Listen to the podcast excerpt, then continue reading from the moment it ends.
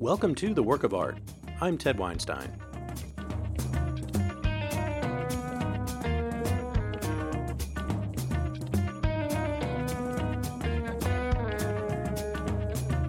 The Work of Art is a series of conversations with some of the world's leading writers, musicians, photographers, artists, and others discussing their creative process and their creative lives.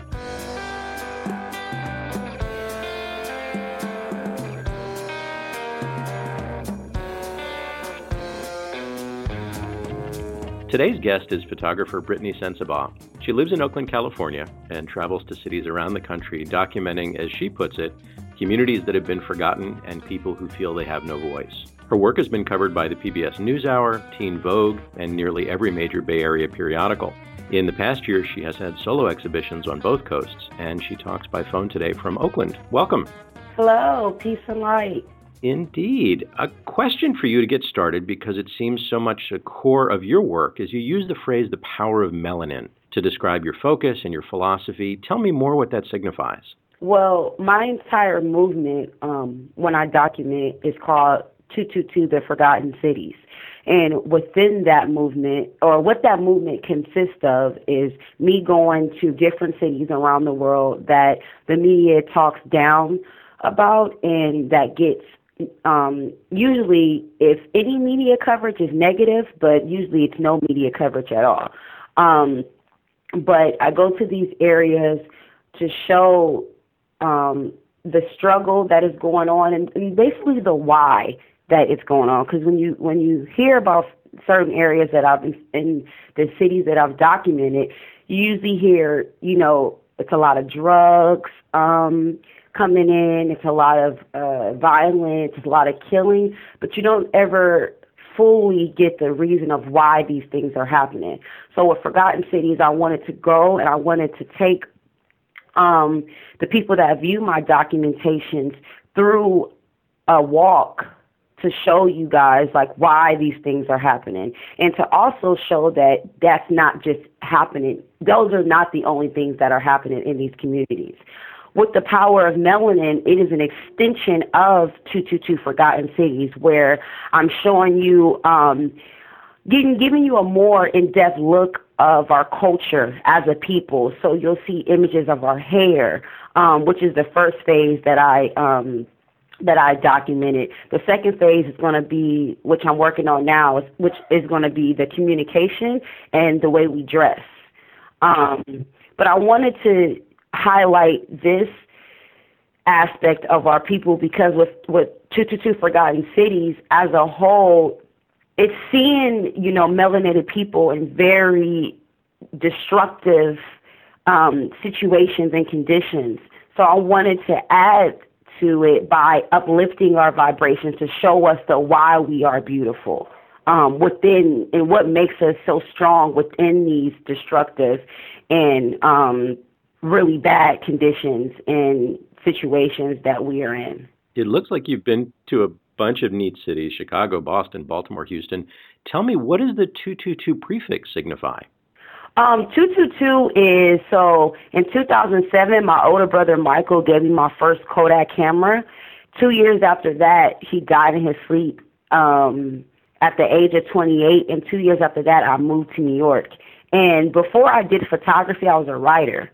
So by him giving me this professional camera, I always like did photography or took photos like every now and then, but it wasn't with like a high definition camera. It was just like with the like little like um little small camera. Um and so by him giving me that camera, it took my my photography to the next level and it put me in the my in the mentality um of being able to document with a tool or with a tool I feel like that is that will be much that will show the power in a more like stronger like light. It's really interesting that you talk about the gear. It's funny. It's one of those. Some people use the phrase "the best camera is whichever camera you have with you," but something I wrestle with as an amateur photographer, and some other guests on the podcast have talked about even walking around with a little pocket camera versus a big professional grade camera, it almost changes the way you think of yourself even before you start taking pictures of others. Yeah, it's so true. But you know what? It's it's interesting because in the beginning of when I first started doing photography, um, I did have the mentality of, oh my God, he gave me this big camera. It's going to, you know, make me go further within my career. But um, as I started to document, as I was, as I got older, now me being where I'm at now, I don't really um, have that same mentality on it because now I'm all about. If you was to ask me um, you know, what do I shoot with? I'll, I shoot with the Canon 5D Mark II, but I will always tell everybody that asks me that um, that it's really about the vision and it's about um, your perspective on it. So I'm I'm one of those photographers, which I consider myself a documentarian at this point. But um, I'm always on. I always state that like you can have like the biggest most best professional camera. But if you don't have the vision and the passion and the mission to go beyond it or to go with it, um, the impact is not going to be as as strong. I feel like, yeah, I feel like definitely you have to make sure you have um, the mission. Like, what is your mission? You know, and with Forgotten Cities, um, or 222 Forgotten Cities, the mission is is to uplift the people that are in the trenches and that are feeling hopeless and that are um, in conditions where they have a lack of resources and a lack of space and a lack of access to be able to grow. Now, you raise an interesting topic here, which you say you think of yourself as a documentarian. You're also clearly an advocate. Does the work you're doing feel like advocacy or art or both? It's both you know, I'm very big on not really labeling myself because I don't like to feel like I'm limiting myself to, to anything or putting myself in a box.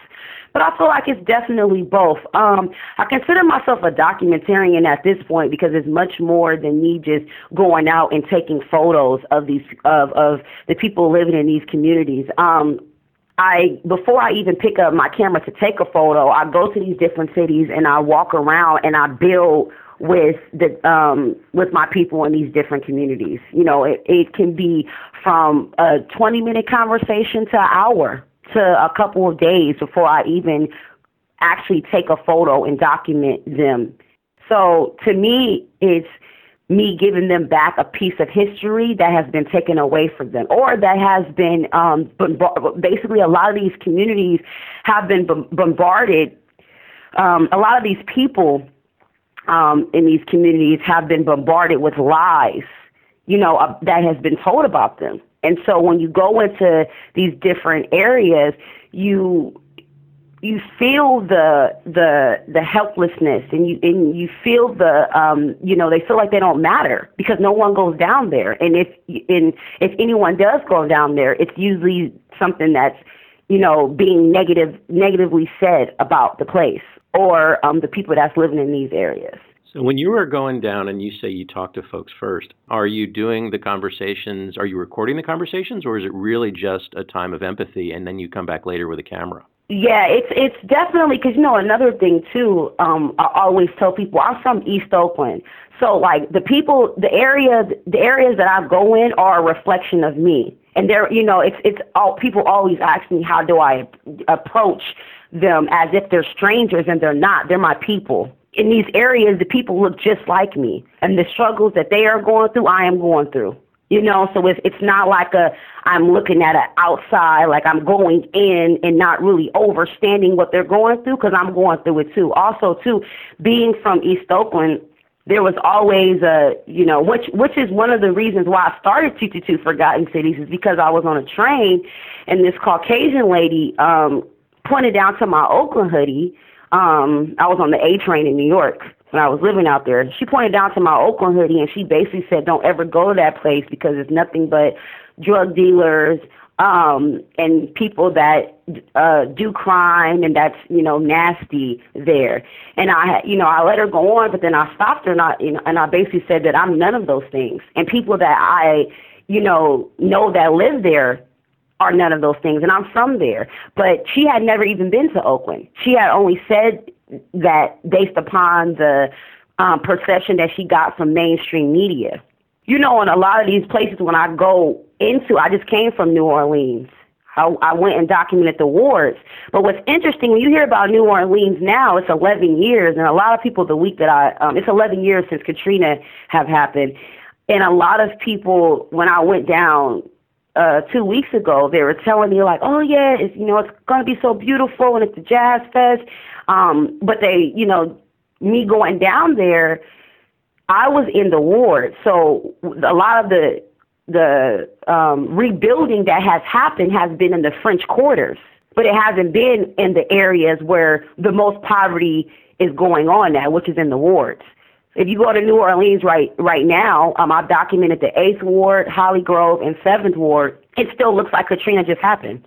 So you know, it's interesting that you know people were like, "Oh yeah, they rebuilt it," but they haven't rebuilt it at all.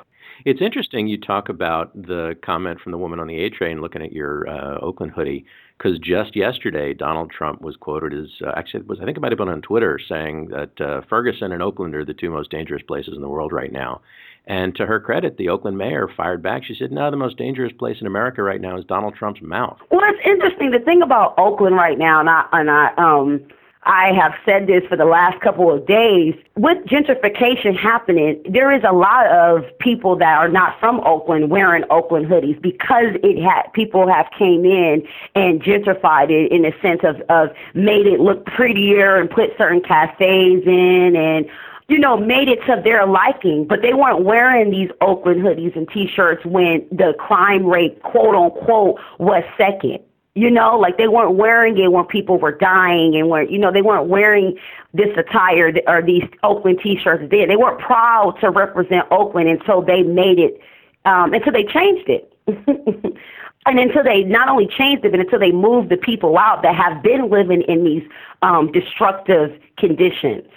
So I find it really interesting that a lot of people are wearing Oakland uh, Oakland t-shirts now coming back from New York and, and walking around and I'm like, well, a couple of years ago, like I was, you know, talked down about for wearing an Oakland hoodie, but now everyone has it on because it looks pretty now. You know, downtown Uber's coming in, so like it, it looks appealing to the eye because people have come in and like made it to their made it their own when they're really not even respecting the culture that was already there. It's interesting when you talk about if you, when you go in to shoot. I was trying to imagine if I went with you for a day alongside and you sat down and talked to folks in the same way you do now when you go on your own to whatever neighborhood you're walking around in. Would my presence as a really pale white guy would that change the whole conversation? I'm assuming. Yeah, definitely, definitely. Your you being around would definitely change the perspective um, of the conversation. But you know, a lot of what's happening in Oakland, what's happened in Chicago, Houston, Baltimore, Philly, um, New York. Um, I've documented Watts Los Angeles as well.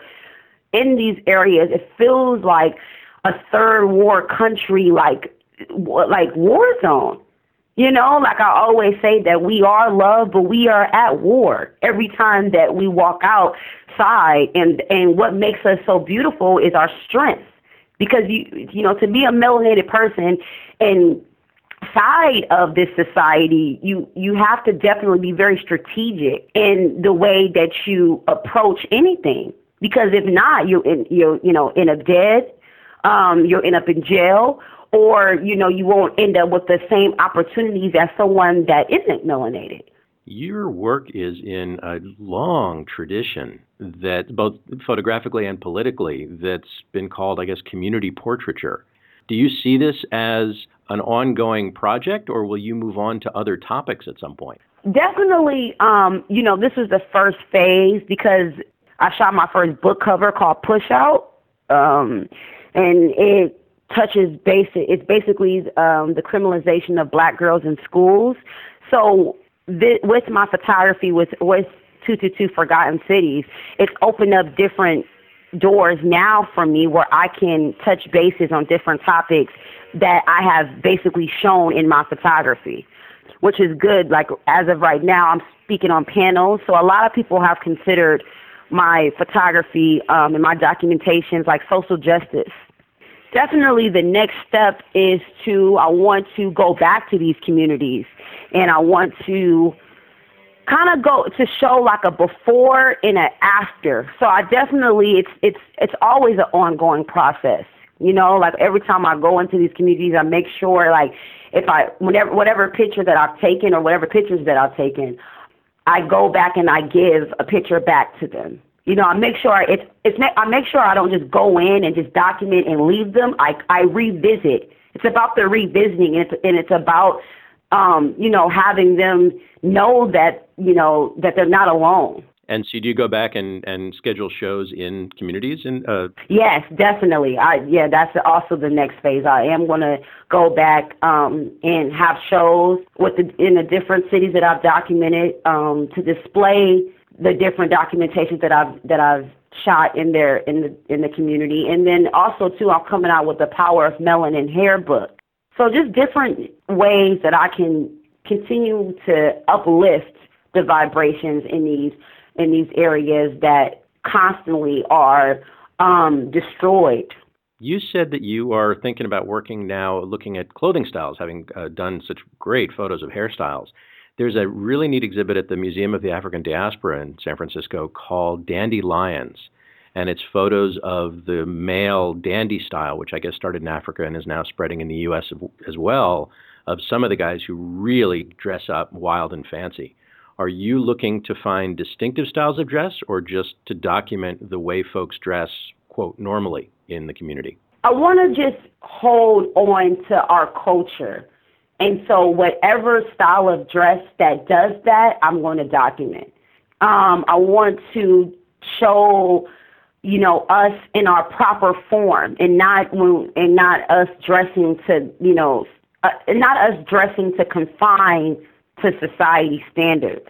So I guess to answer your question, yeah, it definitely will be me documenting us in just our normal state everyday life, not folks who are are putting on a different style. Yeah, no, yeah, just definitely us documenting, um, and also too, I think uh, the way that we dress is uh, is you know is is an element within itself. Everything that melanated people do, because we are the create we are creators is something within itself. It's its own element. Our, our the way our communication is, the way our hair is, you know, and and that's why I definitely want to continuously highlight that because those are things that we in this society are talked down about. The way that we dress, the way that our hair is, the way that we speak.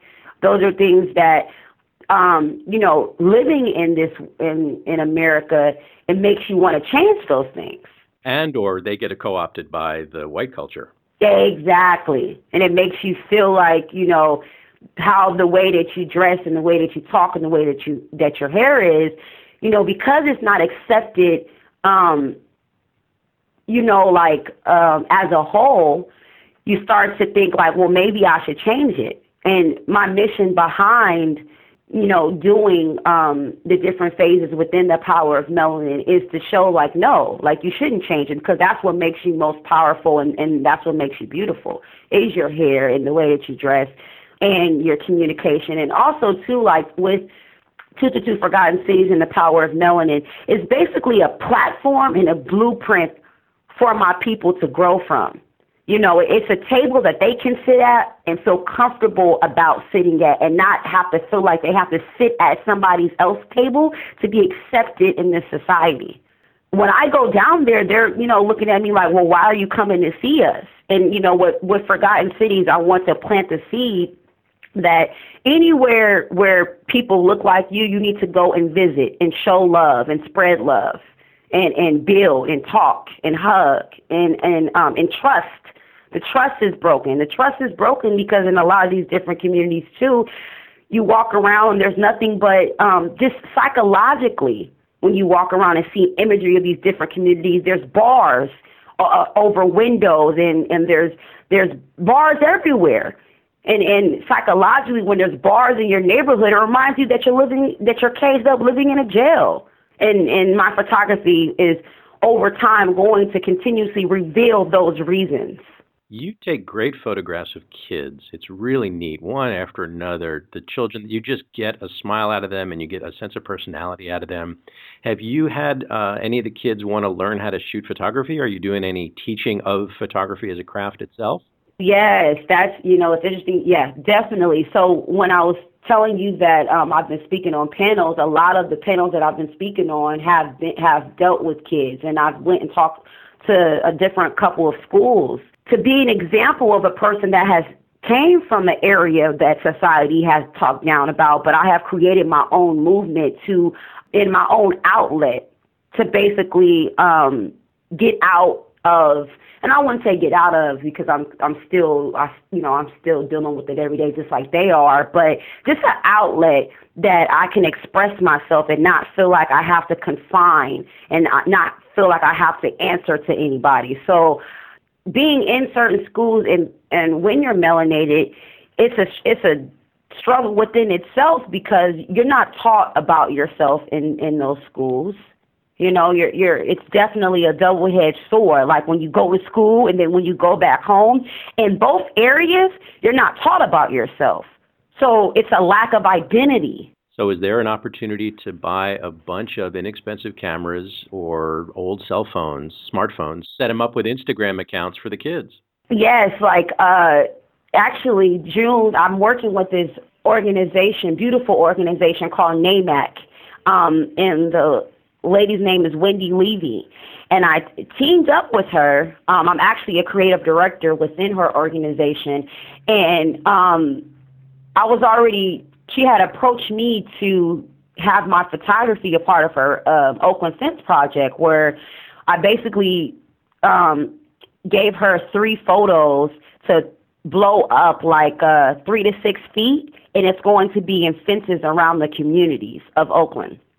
Um, and then she asked me, was I doing anything with with kids, like with within this project? And I said, yeah, I would love to shoot with different kids that I've spoken to in different schools. I pick out a couple of kids that I've spoken to and have them come shoot in East with me, and I did that. So, just for folks who are listening, Wendy Levy is the executive director of the National Alliance for Media Arts and Culture, which is NAMAC, and that's the organization uh, that you're working with. It looks like a fantastic project. Yes, the Oakland Fence Project. Um, when you look at the photo that's going to be on the Sense, you're going you if you have a smartphone, and it's going to be. Um, it's going to be connected with other phones as well. But the first uh, first phase of it is going to be iPhones. You put your phone up to the the um, image, and it's going to tell the tell a story about the image.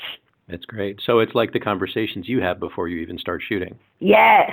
So you'll see a photo of me of of what I've shot, and then you hold your camera up to the photo and then you'll get the back end or you know the story and the building that I've done with the different people in the communities. But it felt good to definitely so within this project I brought along three um three people three people two um two kings and one empress I brought um onto the project. And so it it definitely felt good to see them um in to see them have an outlet and to express themselves, um, but also to to see their expre- their perspective. What do you mean, kings and empress?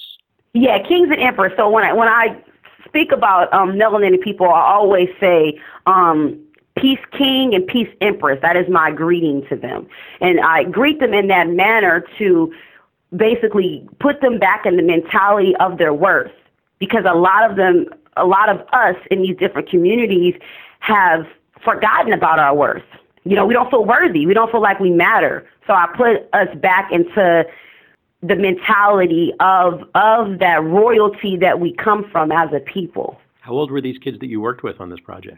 Two. They actually just graduated high school. So one of them was 18 and the other two were 17. You think they are uh, they're going to stick with photography? Did they get they enjoyed it? Yeah, they are. They are actually. Yeah, they are. I, when I, I spoke with them yesterday at the meeting, and they want to continue this. They want to continue doing photography. So that made me really excited. And um, I'm gonna definitely I'm gonna add more kids to the project, and I'm thinking about doing um, just workshops where I can like um, incorporate just teaching photography and not only teaching photography, but just teaching the ability to express yourself when you're under certain like conditions and when you're under and when you're in certain areas. I'm working on doing different workshops to just I want to say not attack, but to build up the psychological mentality that I feel like that we are lacking like as a people. We are really lacking um psychologically because of the destructive conditions that we are in every day. In a lot of different cities that I've documented, the reminder of death um, is always floating around in, in your mentality because at such a young age you are you're you see your first death at 10 a lot of uh, young kings have saw a lot of you know their friends die right in front of them that's where i'm at right now with forgotten cities i want to heal if you ask me, the next phase is to heal. It's and when that's actually that's a continuous phase. We need we need to heal ourselves um, from a lot of the trauma that we have been facing in our generation and generation before us. I'm dealing with trauma that my mom has dealt with. I'm dealing with my mom's trauma, and then I'm dealing with my trauma at the age of 26, being a melanated woman inside of this community. So it's uh, years and years of generational struggle and you know, but society doesn't look at that. They're only looking at like, oh well, you know, like, you know, they they they just kill and their their neighborhoods are, are so dangerous, and it's like, but why though? We didn't just wake up and want to be dangerous. We didn't just wake up and want to want to kill. A lot of that, you know, goes that comes from wanting to survive, and surviving is far from living. We wake up every day um, wanting to survive in this society not living, but surviving. Um, with 222 Forgotten Cities, I want to enlighten my people and I want them to start back living. Today's guest was Brittani Sensabaugh. Uh, she's a photographer, teacher, and activist with the 222 Project and the Power of Melanin, and links to all of her work are available on the Work of Art podcast website. Brittani, thank you so much for talking today. Peace and light. Thank you so much for having me. You've been listening to The Work of Art. I'm Ted Weinstein.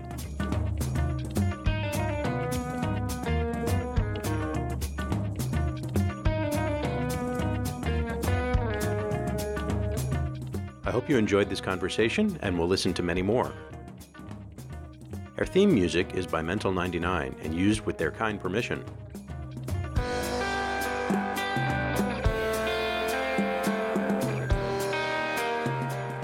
A production of Ted Weinstein Literary Management, this has been The Work of Art.